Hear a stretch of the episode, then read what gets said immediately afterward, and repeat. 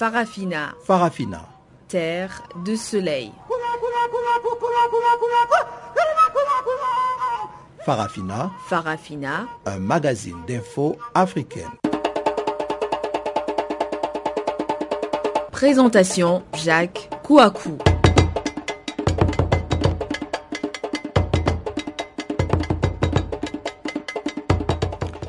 Bonjour à toutes, bonjour à tous. Merci encore une fois d'être sur Channel Africa pour suivre Farafina, votre programme en français sur la voie de la renaissance africaine. Adrien Kenny est à la technique, Jacques Kouakou à ce microphone, ensemble avec vous pour une heure d'informations panafricaines qui vont nous permettre de parler encore une fois du Burundi. Eh bien, les Burundais devraient prôner le dialogue et mettre les intérêts du pays avant les leurs.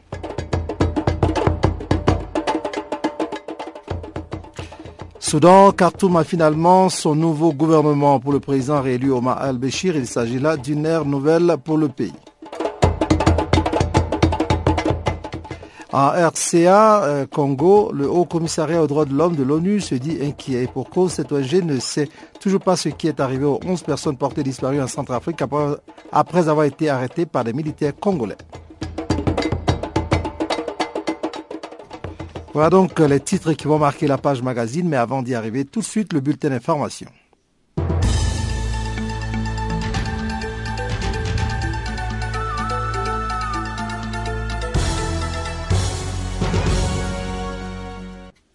Commençons par le Ghana. 10 000 personnes victimes d'inondations et incendies. Près de 10 000 personnes ont été affectées par les inondations et par l'incendie qui a fait plus de 150 morts la semaine dernière dans la capitale ghanéenne Accra, a indiqué la Croix-Rouge lundi au premier des trois jours de deuil national décrété par le gouvernement. Nous avons identifié un total de 9 250 personnes qui ont été affectées par les inondations et l'incendie. 1125 maisons ont été endommagées, 67 personnes ont été hospitalisées, a déclaré la plutôt le coordinateur de la Croix-Rouge, Francis Obeng. Un rapport complet sur les pertes humaines et matérielles doit être préparé d'ici un mois, a-t-il ajouté. D'ores et déjà, les autorités assurent avoir commencé la distribution d'aide aux victimes, à commencer par la nourriture et l'eau. Les agences de l'ONU ont par ailleurs été invitées à collaborer avec les organismes locaux pour porter secours aux victimes de cette tragédie qualifiée par le président ghanéen John Dramani Mahama de, catastrophe, de catastrophique et presque sans précédent. Le gouvernement a demandé à la population de se vêtir en noir en signe de deuil. Une cérémonie à laquelle assistera le président ghanéen sera également organisée mercredi en mémoire des victimes près du rond-point Kwame Nkrumah où a eu lieu le drame. Afrique du Sud, le procès de Pistorius en appel en novembre. Le procès d'Oscar Pistorius, qui purge une peine de 5 ans de prison pour avoir abattu sa petite amie en 2013, sera examiné en appel en novembre à la demande de l'accusation qui milite pour un verdict plus lourd, a-t-on appris lundi de sources judiciaires. Aucune date précise n'a été fixée pour l'instant, mais nous pouvons confirmer que l'appel aura lieu en novembre cette année, a indiqué la Cour suprême d'appel d'Afrique du Sud. Le procès ne peut être révisé que sur la base du droit et non sur le fond. Passons maintenant à autre chose pour parler précisément du Maroc. Un autre round de pourparlers sur la crise libyenne. Plongé dans le chaos depuis la chute en 2011 de Muammar Kadhafi et déchiré par des combats entre milices lourdement armées, la Libye est divisée entre deux autorités et fait face à la montée en puissance du groupe État islamique EI. Le pays compte actuellement deux gouvernements et parlements rivaux, l'un à Tripoli sous la coupe de Fayj Libya, coalition de milices dont certaines islamistes, et l'autre à Tobruk dans l'est du pays, le seul reconnu par la communauté internationale. L'ONU tente depuis des mois de trouver un compromis permettant la formation d'un gouvernement d'union nationale. L'objectif de son émissaire, Bernardino Léon, est désormais de trouver un accord avant le début du ramadan prévu autour du 17 juin. Un quatrième projet d'accord doit ainsi être soumise à partir de lundi aux négociateurs à Skirat, une station balnéaire située entre Rabat et Casablanca, alors que les trois précédentes moutures n'avaient pas convaincu les parties en conflit. Selon une source proche des négociations, ce nouveau dialogue doit débuter vers 19h heure locale, c'est-à-dire 18h temps, temps universel. D'après la même source, les premiers membres de la délégation de Tobo sont arrivés à Skirat dès dimanche. Quant à ceux de Tripoli, ils n'ont quitté la Libye qu'en en milieu de matinée plutôt, ce lundi a donc indiqué un responsable du Congrès général national en abrégé CGN, le Parlement rebelle proche de Faïj, Libya. Parlons de droits de l'homme euh, avec plutôt la situation en Érythrée. 5000 Érythréens fuient leur pays chaque mois. Après une, année d'enquête, trois experts mandatés par le Conseil des droits de l'homme de l'ONU ont décrit dans un rapport de 500 pages un système répressif où les gens sont régulièrement arrêtés, détenus, torturés ou portés disparus et tués. La Commission a établi que des violations systématiques et à grande échelle des droits de l'homme ont été et sont commises en Érythrée sous l'autorité du gouvernement. Certaines pourraient constituer des crimes contre l'humanité, affirment les experts dont le rapport a été publié lundi. Ces violations interviennent à une échelle rarement constatée ailleurs, ajoute-t-il. Cela provoque un exode massif avec des centaines de milliers d'Érythréens qui ont quitté leur pays, s'exposant dans leur fuite aux multiples dangers des trafiquants et des passeurs et à l'ordre de tirer pour tuer donné aux forces de sécurité gardant la frontière. À la mi-2014, le Haut Commissariat aux réfugiés de l'ONU avait estimé leur nombre à 360 000 répartis dans le monde pour une population totale estimée à 6,3 millions d'habitants. Les réfugiés érythréens constituent la seconde population après les Syriens à se lancer dans la périlleuse traversée de la Méditerranée. Kenya, pour terminer, de l'Ivoire comme source de financement pour un groupe séparatiste. Un groupe séparatiste de la côte kenyane financerait ses activités avec le trafic illégal d'ivoire vers l'Asie, selon le gouvernement. Les autorités du Kenya auraient réussi à établir un lien avec le Mombasa Republican Council après l'arrestation vendredi de 14 personnes pour la consignation de défense d'éléphants envoyés en Thaïlande. En avril dernier, une cargaison de 3 tonnes d'ivoire d'une valeur de plusieurs millions de dollars avait été saisie par les autorités thaïlandaises. La marchandise en provenance du Kenya était étiquetée comme étant des feuilles de thé. Selon Joseph Nkaiseri, ministre de l'Intérieur, l'argent de la vente de l'ivoire était destiné au groupe séparatiste Mombasa Republican Council, en abrégé MRC, basé dans l'est du pays et tenu responsable de plusieurs attaques terroristes au cours des derniers mois. Les renseignements recueillis jusqu'à maintenant confirment les liens croissants entre le braconnage et le financement du crime, dont le terrorisme. Nous croyons que ce transport, c'est-à-dire le transport d'ivoire, était destiné à financer les activités du MRC, a-t-il déclaré vendredi 5 juin. Le gouvernement kenyan accuse le MRC d'être responsable de plusieurs attaques terroristes sur la côte est du pays depuis plusieurs mois, dont les massacres de Lamo. En juin 2014, plus de 60 personnes ont été tuées par des hommes armés. Des membres du groupe séparatiste MRC avaient été arrêtés, soupçonnés d'avoir planifié des attaques de nettoyage ethnique dans la zone. Pourtant, le mouvement Al-Shabaab avait revendiqué ces attentats.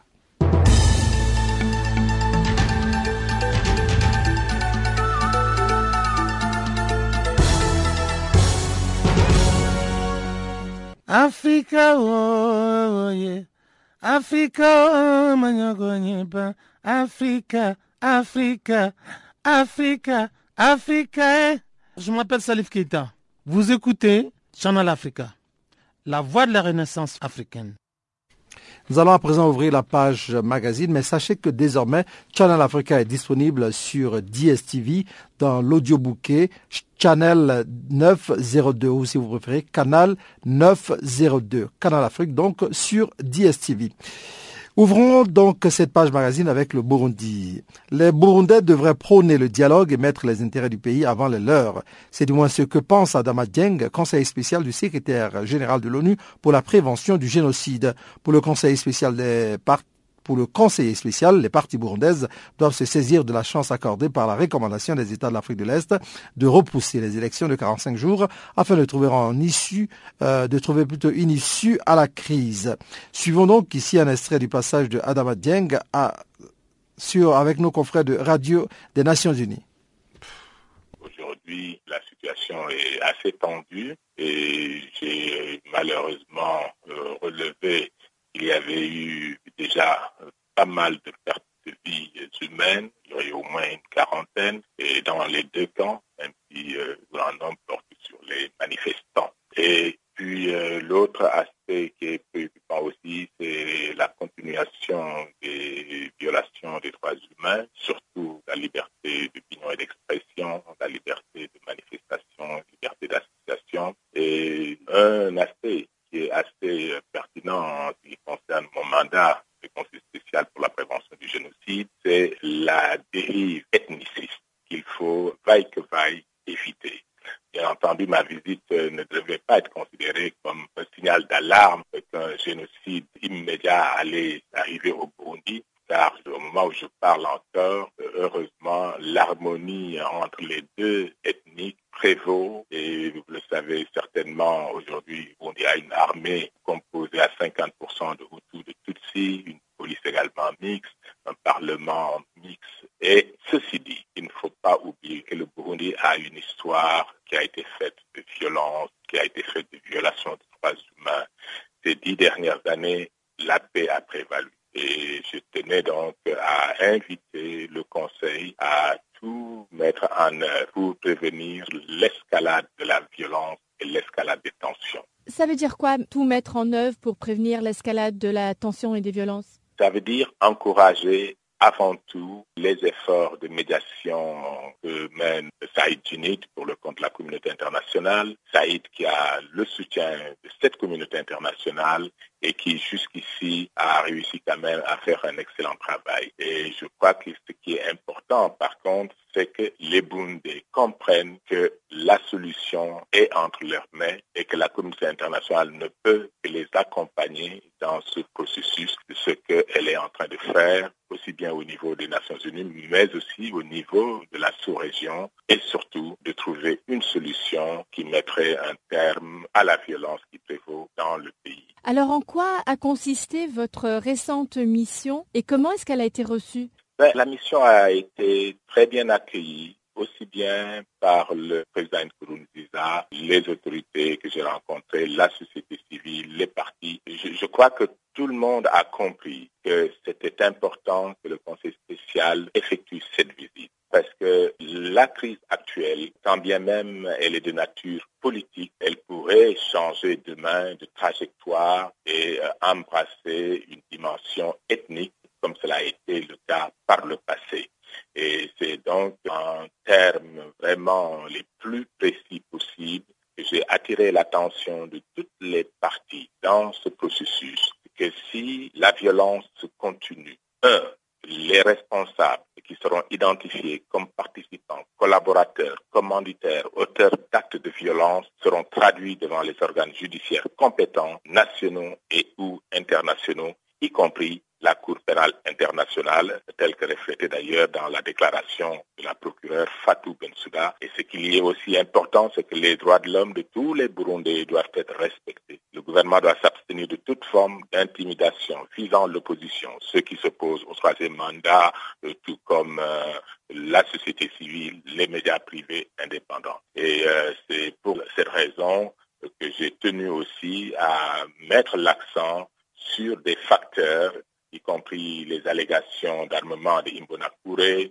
les attaques perpétrées par ces derniers en connivence avec des policiers contre des manifestants et contre l'opposition, des exécutions qui auraient été euh, perpétrées, y compris des assassinats dont celui d'un leader d'un parti politique.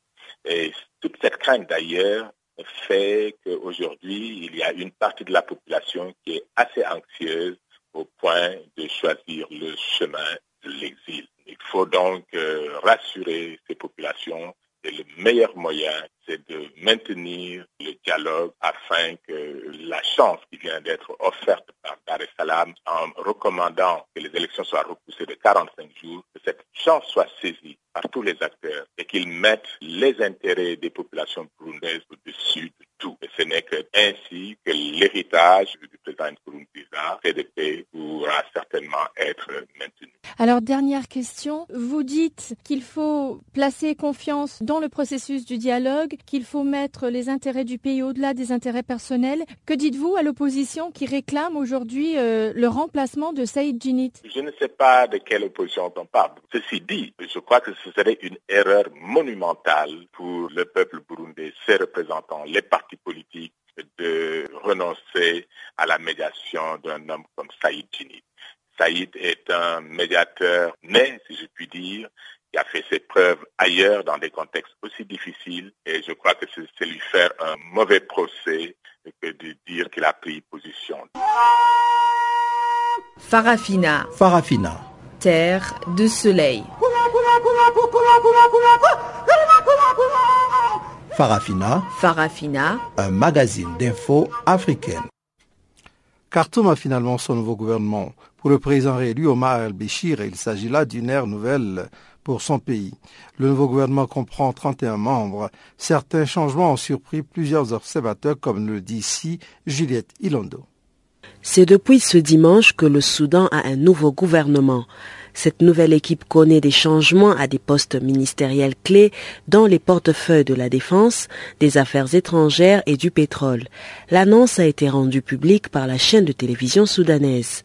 L'annonce est intervenue quelques jours après l'investiture du président Omar al-Bashir pour un nouveau mandat de cinq ans. Selon le rapport, Ibrahim Gandour sera le ministre des Affaires étrangères et Mohamed Zayed le nouveau ministre du pétrole le lieutenant général Mostafa Osman Abed a été nommé ministre de la Défense par intérim. Le président Omar al-Béchir a maintenu Bakri Hassan Saleh et Assabo Mohamed Abdul Rahman au poste de vice-président. Ce gouvernement est composé de 31 membres.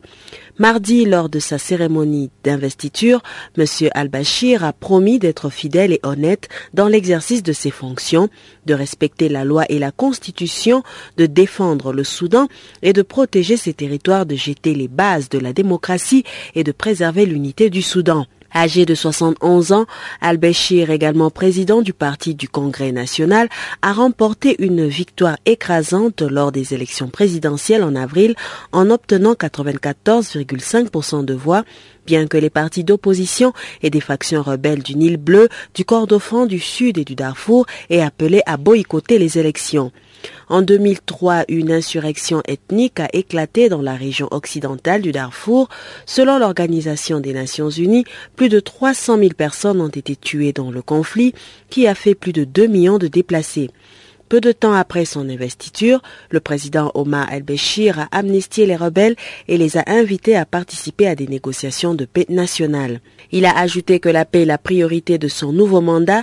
C'est une ère nouvelle sous le signe de la paix dans l'ensemble du Darfour, du sud, Kordofan et du Nil bleu, a-t-il promis.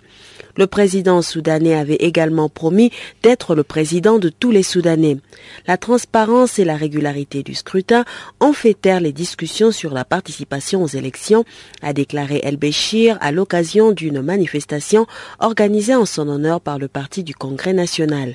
Expliquant pourquoi le Soudan est un pays libre et indépendant, il a déclaré le Soudan qui a gagné son indépendance en se libérant du joug colonial en 1956 refuse toute forme de tutelle ou tout dictat qu'un parti pourrait lui imposer. M. El-Béchir a rendu hommage au choix des Soudanais et a salué ceux qui ont voté, mais aussi ceux qui se sont abstenus. Ceux qui n'ont pas voté ont néanmoins exercé leurs droits constitutionnels. La Commission électorale nationale soudanaise avait annoncé la réélection de M. Béchir pour un nouveau mandat après donc l'obtention de 84,5% des suffrages à l'élection présidentielle. M. El Béchir avait 15 concurrents, certains d'entre eux représentaient des petits partis, d'autres se sont présentés sans étiquette. Le maître absolu de Khartoum, au pouvoir depuis 1989, s'est réjoui de ce petit mouvement au sein de son gouvernement. Pour lui, c'est une nouvelle page qui s'ouvre pour le Soudan. Béchir s'est aussi dit favorable à plus d'ouverture envers les Occidentaux, toujours sous le coup d'un mandat d'arrêt international depuis cinq ans. Béchir tient bon et continue de diriger son pays d'une main de fer.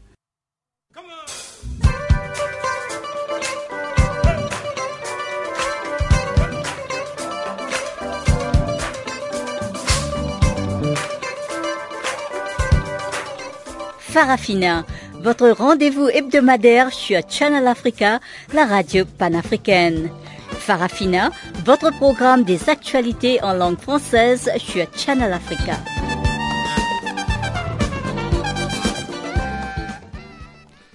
Passons maintenant à la RCA et au Congo.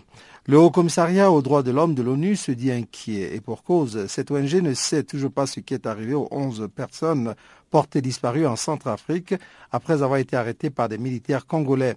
Elles ont disparu le 24 mars 2014 à Boali, une localité située à 80 km au nord de la République centrafricaine. Plus de 15 mois après leur disparition forcée, leur sort reste toujours inconnu et une enquête transparente n'a pas été menée par les autorités centrafricaines et congolaises. Dans ce groupe de 11 personnes appréhendées par ces forces congolaises figurent cinq femmes et un enfant, mais aussi un chef de milice locale anti-Balaka de Boali, général Maurice Mukono. Depuis leur arrestation le 24 mars 2014, leurs familles, sans nouvelles des personnes arrêtées, bien qu'elles aient cherché à se renseigner sur leur sort à la base de la MISCA et dans les postes de police de la région. Cécile Pouilly, porte-parole du Haut-Commissariat aux droits de l'homme de l'ONU, nous en dit plus. Alors en effet, il s'agit d'incidents qui sont passés euh, il y a une quinzaine de mois et qui concernent la disparition forcée d'au moins 11 personnes, parmi lesquelles 5 femmes et un enfant. Disparition qui serait le fait des troupes de la République du Congo. À ce jour, le sort de ces personnes reste inconnu et malheureusement, aucune enquête complète ou transparente n'a été menée. Et parmi ces 11 personnes, il y a un chef anti-Balaka, général Maurice Kounonou. C'est en effet le cas. Donc, euh, ce général et sa famille euh, ont été euh, détenus dans la maison du général aux alentours le 24 mars 2014, puis transférés à la base congolaise de la MISCA et détenus sur place.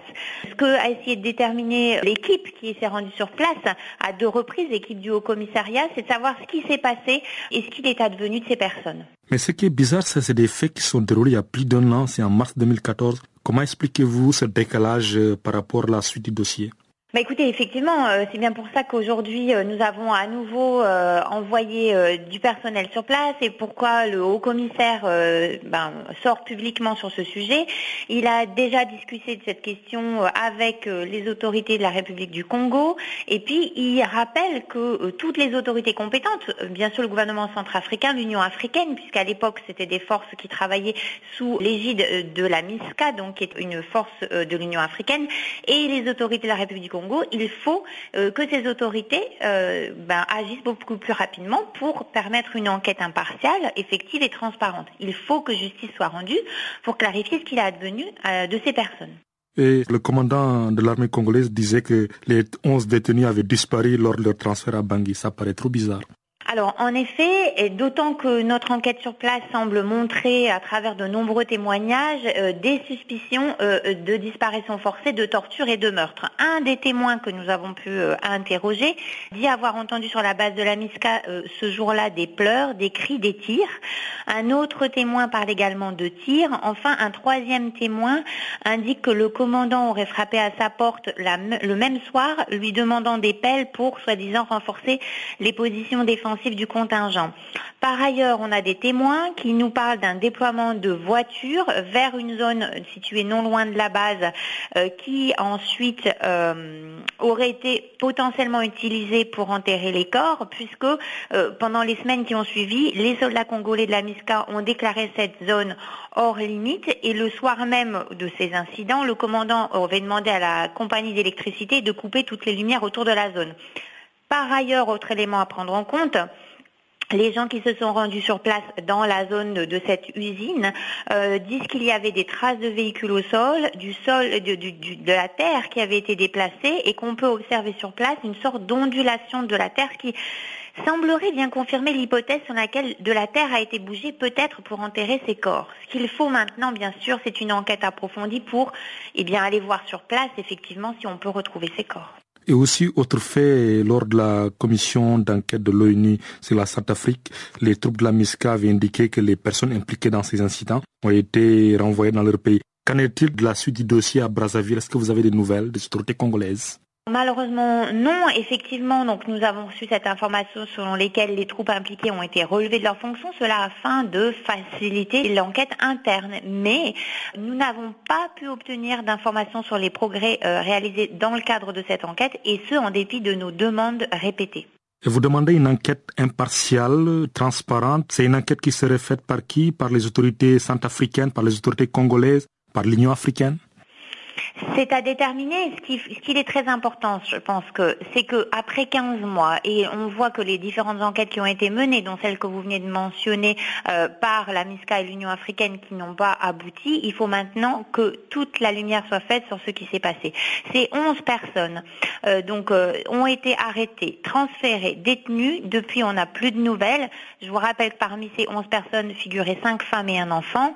Il y a de fortes suspicions de disparition forcée de torture et de meurtre extrajudiciaire, on ne peut pas laisser les choses en l'état. Même si la MISCA a vu son mandat se terminer en septembre 2014, l'enquête ne doit pas être abandonnée. Les services du haut-commissaire Zaid vont envoyer sur place à Bangui une équipe prochainement. Quels seraient les contours de cette mission? Et c'est-à-dire refaire cette enquête par rapport à ces disparitions forcées par les troupes congolaises, en même temps toucher d'autres problèmes touchant les forces de Sangaris aussi? Oui, alors en effet, il y a eu de différentes sortes d'allégations impliquant des troupes étrangères sur place, Sangaris, mais pas seulement, bien sûr, là les forces congolaises, d'autres euh, pays sont visés qui avaient également contribué via des troupes.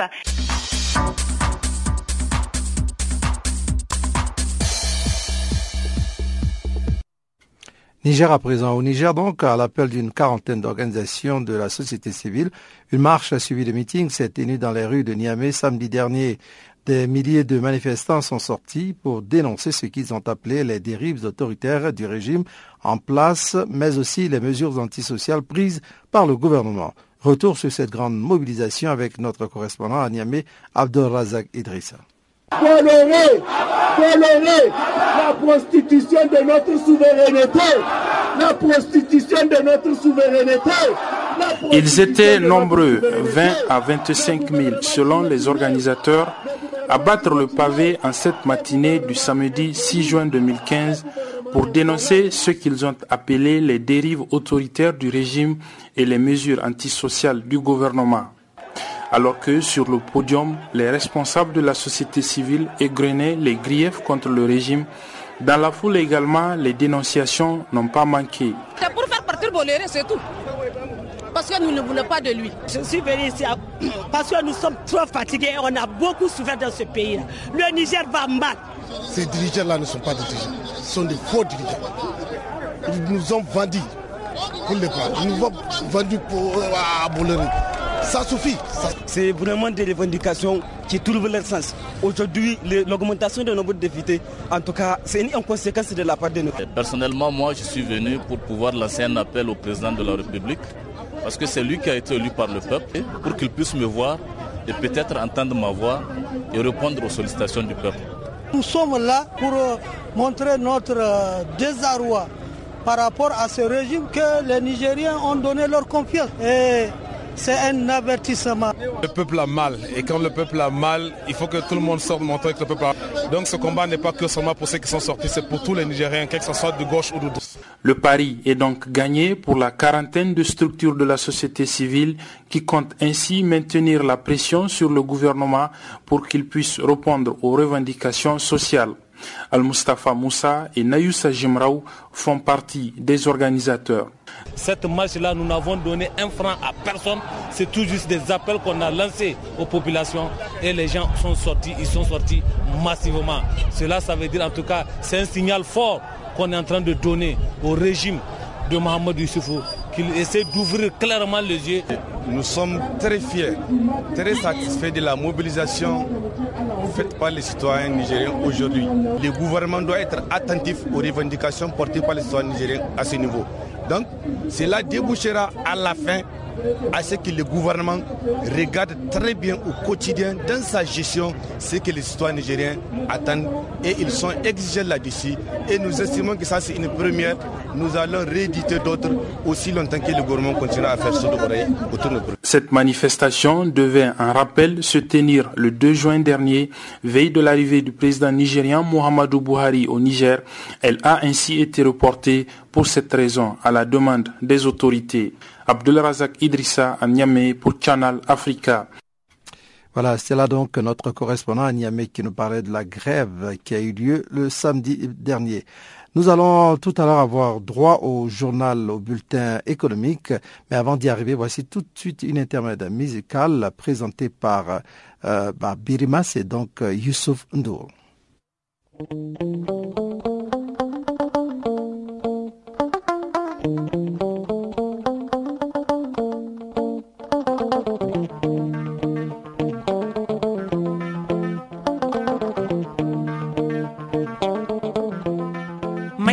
tendría, y amor mire, mais se tendría, y amor mire, mais se tendría, y amor mire, me voy a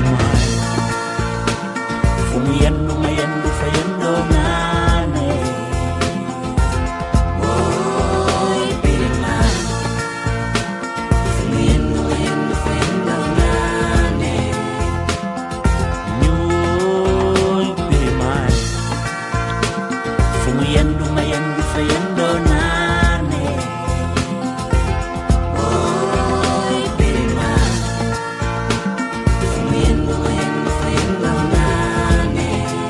Buri sambalobe Ya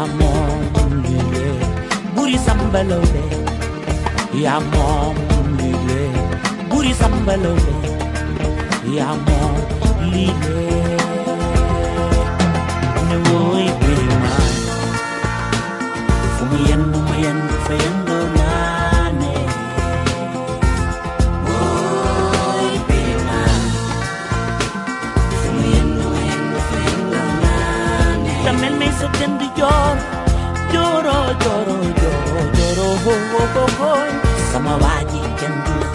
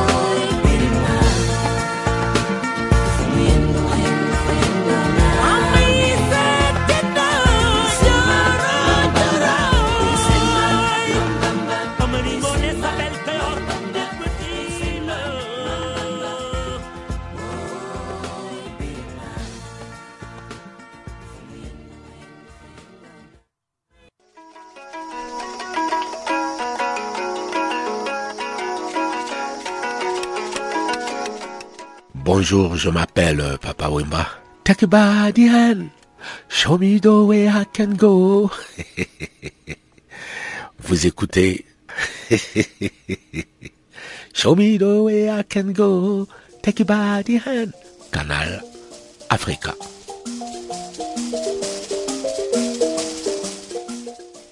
Comme annoncé, voici maintenant le bulletin économique présenté par Guillaume Cabioso.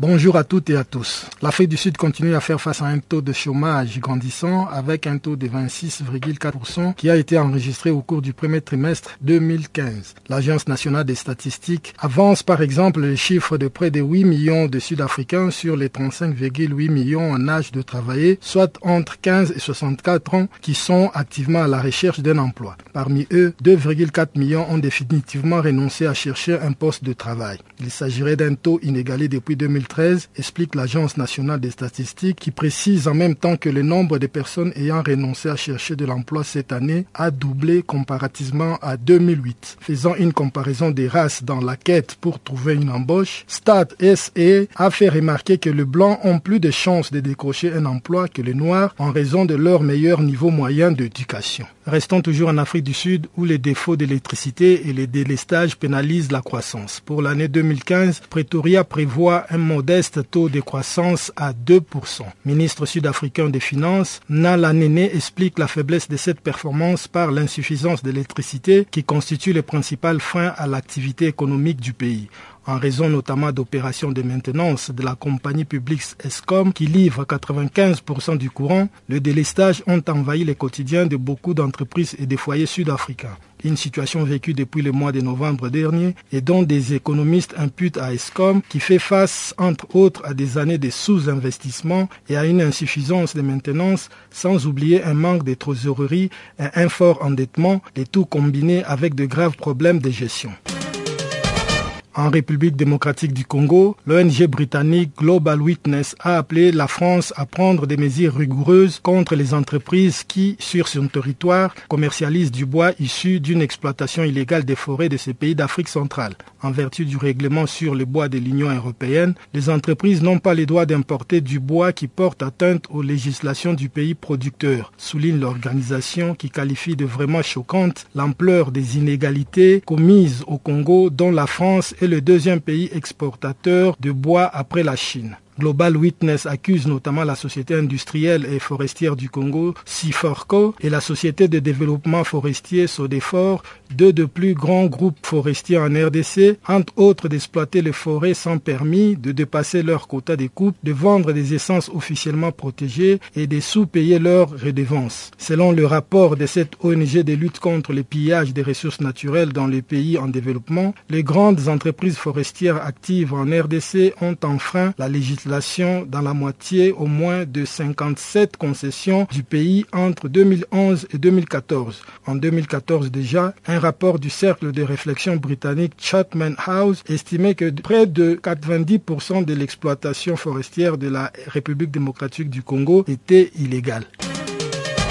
Au Sénégal, on signale une légère hausse des exportations vers l'IMOA. Les exportations du Sénégal vers l'Union économique et monétaire de l'Afrique de l'Ouest, en abrégé UMOA, ont connu une légère augmentation de 300 millions de francs CFA au terme du mois d'avril 2015. Selon la direction de la prévision et des études économiques de PEE en sigle qui donne cette information, elles sont estimées à 28,8 milliards au mois d'avril 2015 contre 29,1 milliards le mois précédent, soit une baisse de 1,1%. Ces exportations sénégalaises ont ainsi représenté 21,8% de la valeur totale des exportations des marchandises au titre du mois d'avril 2015 contre 23% au mois de mars, soit un recul de 1,2 points de pourcentage, souligne-t-on à la 2PEE. La part du marché de Mali, principale destination des exportations du Sénégal dans l'Union, est passée de 47,7% à 55,3% sur la période, soit un gain de 7,6 points de pourcentage, essentiellement attribué au ciment hydraulique qui a représenté 58,5% des produits exportés vers le Mali en avril 2015.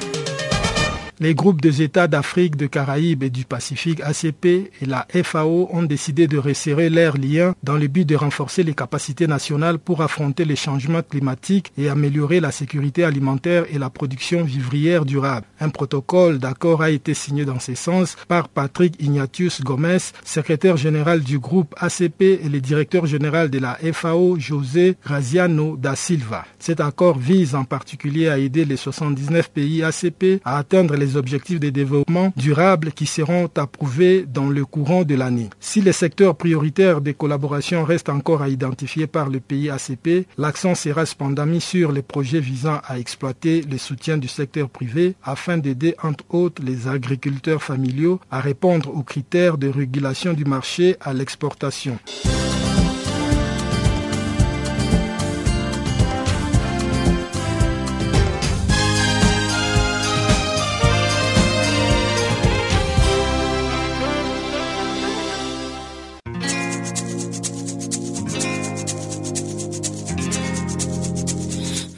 Écoutez Farafina, un programme en français sur Canal Afrique émettant de Johannesburg.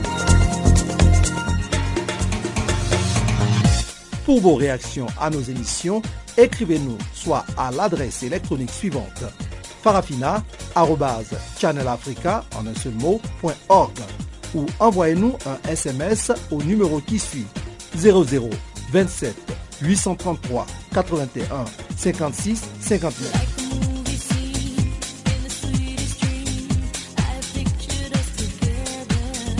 Notre adresse électronique farafina.channelafrica.org Channel Africa en un seul mot.org ou par SMS 0027 833 81 56 59.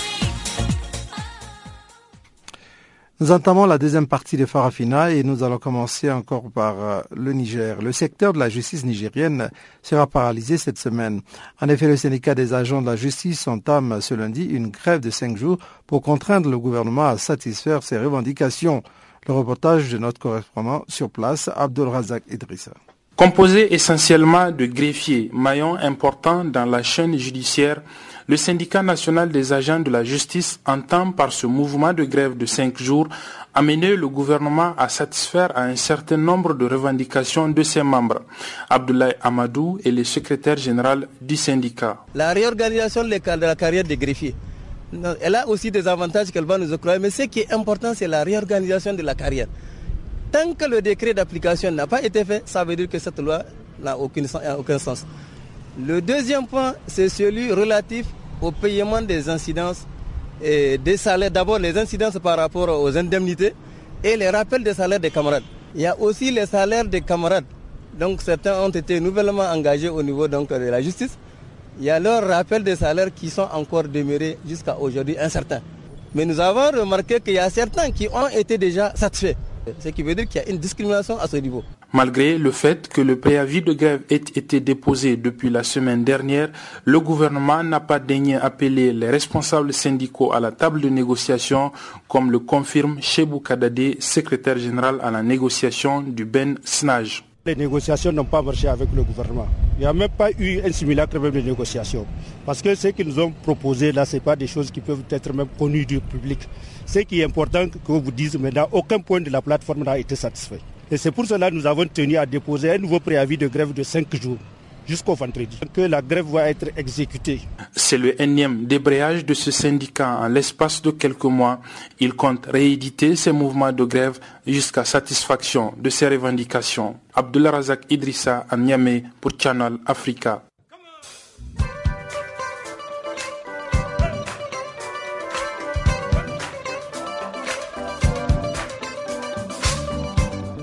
Vous écoutez Channel Africa, une station de radio internationale d'Afrique du Sud.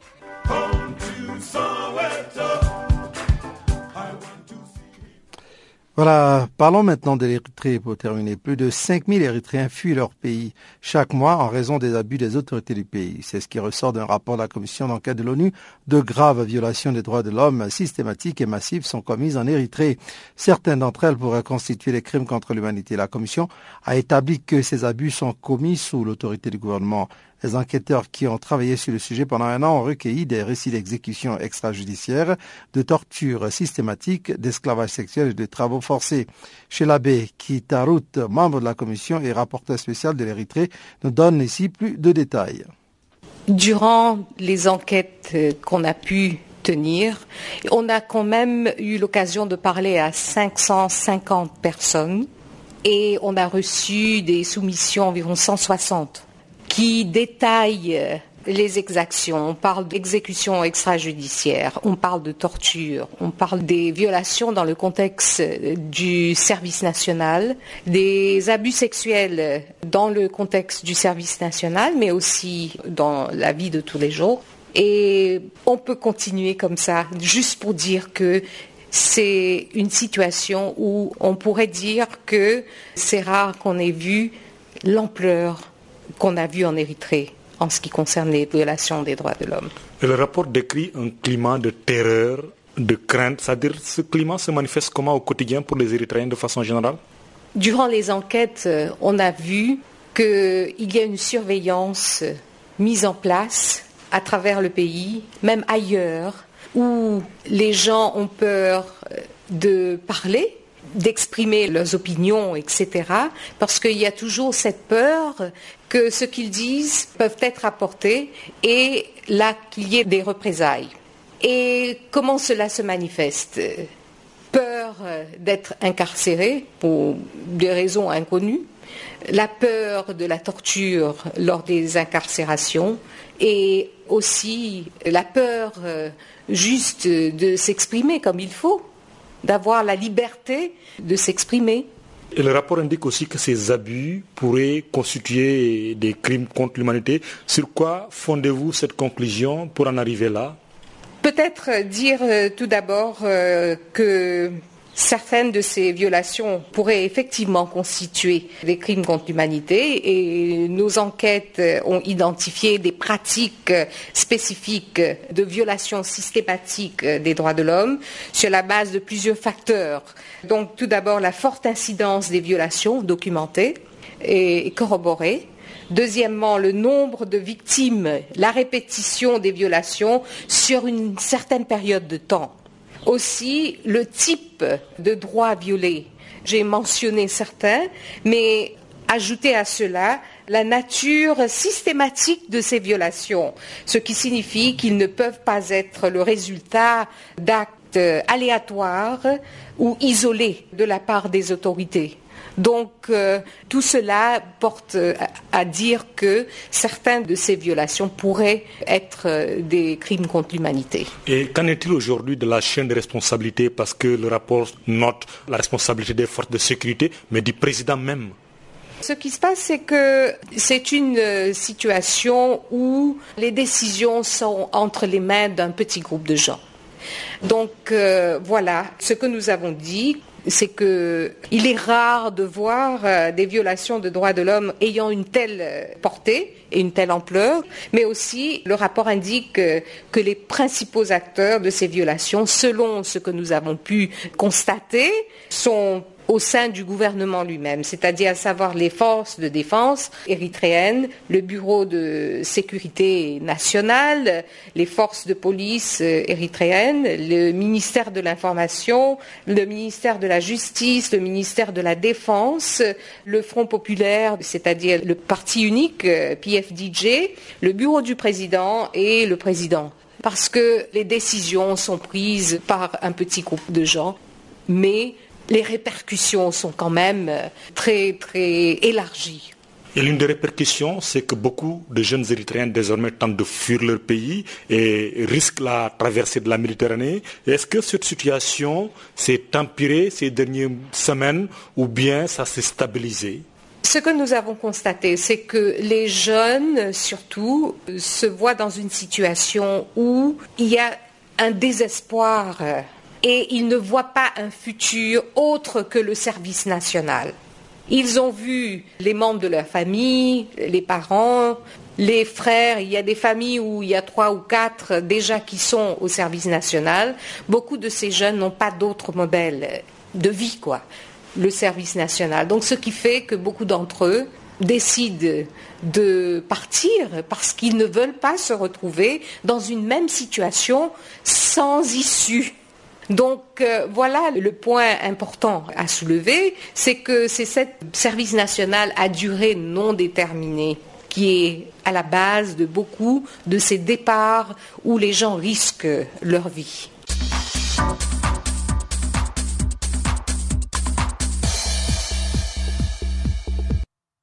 Sans autre forme de transition, voici le bulletin des sports présenté encore une fois par Guillaume Cabioso.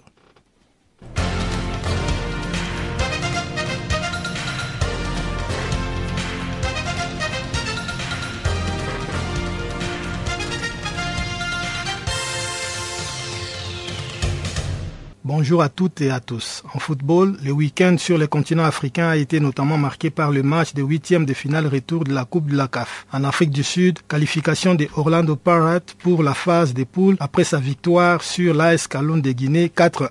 Au match aller joué au stade Modibo Keita de Bamako, le Sud-Africain s'était déjà imposé sur la marque de 2-0. Autre qualification pour la phase des poules, c'est celle d'Espérance de Tunis au détriment de Head of Oak du Ghana. Après un match nul de 1-1 arraché samedi à Accra, les Tunisiens obtiennent tout de même leur ticket pour la phase suivante grâce à leur victoire 4-0 du match Ali. Qualification également pour l'ASC Léopard du Congo-Braza en dépit de sa défaite 1-3 concédée sur la pelouse de leurs adversaires nigérians des Warriors.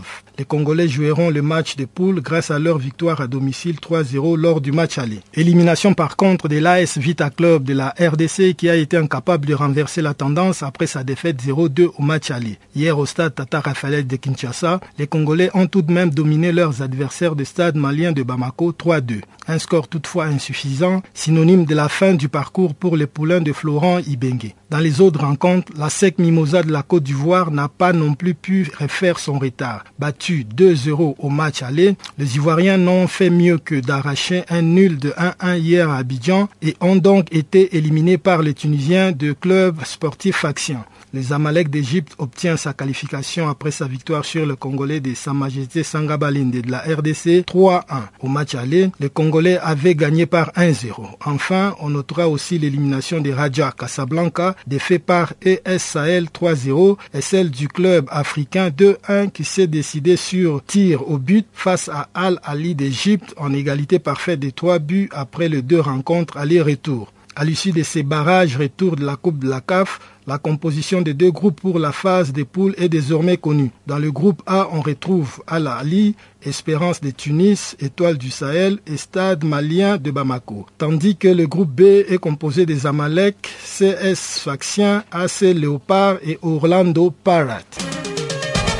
Toujours en football, mais parlons cette fois-ci de la Coupe du Monde de moins de 20 ans qui se déroule en Nouvelle-Zélande où le Nigeria s'est offert une place en huitième de finale dimanche en battant la Hongrie sur la marque de 2-0. Un score qui les place deuxième du groupe E avec 6 points et qui lui ouvre la porte pour affronter l'Allemagne jeudi en huitième de finale. Avec ces sacs, le Nigeria rejoint en huitième de finale les trois autres représentants africains présents dans ces tournois. Il s'agit du Ghana, du Mali et du Sénégal. Les Sénégalais et les Maliens ont obtenu leur qualification samedi après la victoire des Lonceaux de la Teranga 2-1 sur le Qatar, alors qu'un match nul face à l'Uruguay a permis aux Aiglons leur entrée en huitième de finale. Quant aux Black Satellites du Ghana, ils avaient déjà obtenu leur ticket pour le huitième de finale vendredi en s'imposant 1-0 face au Panama. Après une pause qui va être observée lundi et mardi, ce mercredi verra donc le coup d'envoi des huitièmes de finale avec au menu des rencontres alléchantes dont l'enjeu est la qualification pour le quart de finale à l'image de ce choc frontal entre Africains qui mettra aux prises l'équipe du Ghana à celle du Mali. Pour sa part, le Sénégal sera opposé à l'Ukraine. D'autres rencontres de ces huitièmes de finale pour la journée de mercredi prévoient le face-à-face Serbie-Hongrie et États-Unis-Colombie. Au Mondial féminin Canada 2015, l'équipe de la Côte d'Ivoire a complètement sombré dimanche face à l'Allemagne qui l'a humilié sur un score fleuve de 10 à 0. C'était pour le compte du groupe B dont l'entrée en lice a eu lieu au stade Last Norm d'Ottawa. Dans l'autre match du groupe B, les Norvèges qui étaient opposés à la Thaïlande est sorti facilement vainqueur de cette confrontation sur la marque de 3-0 avec un doublé de Olf Zen qui prend provisoirement la tête de meilleur buteur. Un match d'ouverture de cette Coupe du Monde féminine qui se tient du 6 juin au 5 juillet. Pays organisateur, le Canada est venu difficilement à bout de la Chine sur un score serré de 1-0. L'unique but de la partie a été l'œuvre de Christine Sinclair dans les temps additionnels, soit à la 92e minute de jeu. Dans la deuxième rencontre du même groupe A, la Hollande a disposé de la Nouvelle-Zélande sur la marque de 1-0, un but signé Matins à la 33e minute. Les programmes de ce lundi prévoient dans le groupe C des matchs pour les deux représentants africains, à l'occurrence le Cameroun et le Nigeria, qui vont entamer leur première sortie pour affronter respectivement l'Équateur et la Suède. Dans les autres rencontres du groupe CED, toujours ce lundi, signalons les explications entre le Japon et la Suisse et les États-Unis qui va s'opposer à l'Australie. Au total, quatre matchs vont se jouer mardi, à savoir France, Angleterre et Colombie, Mexique dans les groupes F et Espagne, Costa Rica et Brésil, République de Corée le groupe E.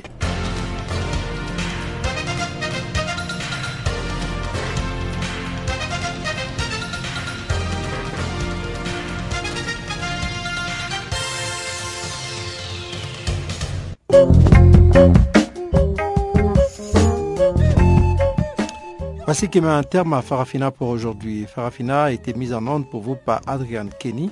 Jacques Kouakou à ce microphone. Je me joins à Julien Ilondo et tous nos correspondants, ainsi que Guillaume Cabioso pour vous dire merci d'être resté des nôtres. On va se retrouver demain à la même heure sur la même fréquence. Portez-vous bien. Au revoir.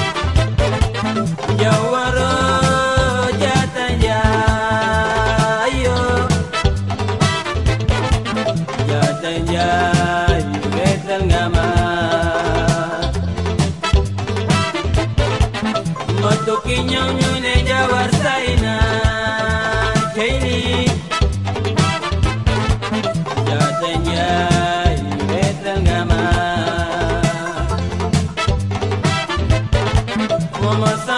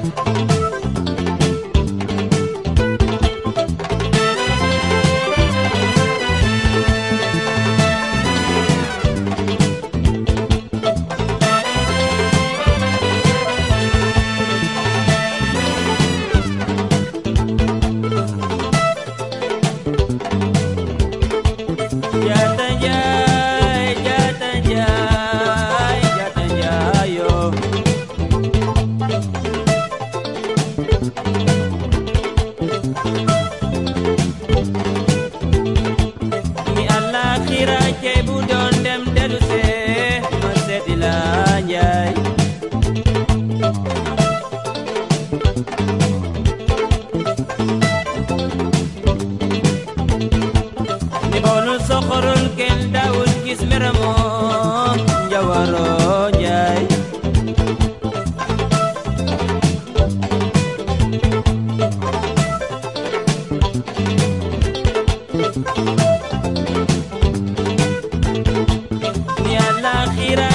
Budon dem deluse, masetila jai.